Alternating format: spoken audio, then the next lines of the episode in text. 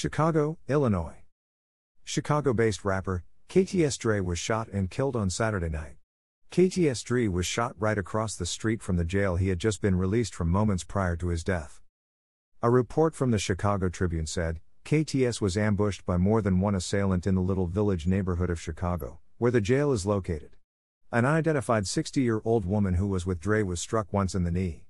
Initial reports said she is expected to survive her injuries. A female bystander was grazed in the mouth by one of the many bullets fired that night. The official report states that KTS Dre was the attended target, and the women were inadvertently struck by the hail of gunfire.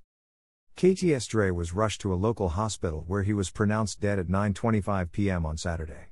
The rapper had just been outfitted with an electric monitoring device as he was being released on house arrest. He was walking with the older woman to an awaiting vehicle when several unknown suspects exited two separate vehicles and all began to shoot in Sylvester's direction, striking him numerous times, according to a police report obtained by the Tribune. Nazi Media. The manager of Louisville rapper, ESTG, Eric Mosley, has been arrested on a slew of gun and drug charges, according to a story in the Source magazine published on Thursday.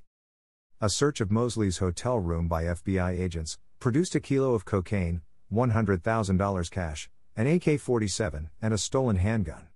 If convicted on the charges of what was found in his hotel room, Mosley is facing a mandatory minimum 10 year prison sentence. Mosley popped up on the Fed's radar when it was discovered that he was one of the individuals behind a $300,000 bond for 24 year old Kevin Lawless, who is accused of killing three year old Trinity Randolph and her father, Brandon Waddles. Shortly after Lawless was released on bond, videos of him bragging about posting such a large cash bond and getting out of jail made their way around the internet. Many people in the community were outraged. Police tracked the money to Mosley and ESTG's company, Everybody Shine Together LLC. The first letter of each word spells the rapper's name EST. Mosley was charged with possession with intent to distribute a controlled substance, possession of a firearm and furtherance of a drug trafficking crime, and possession of a firearm by a prohibited person.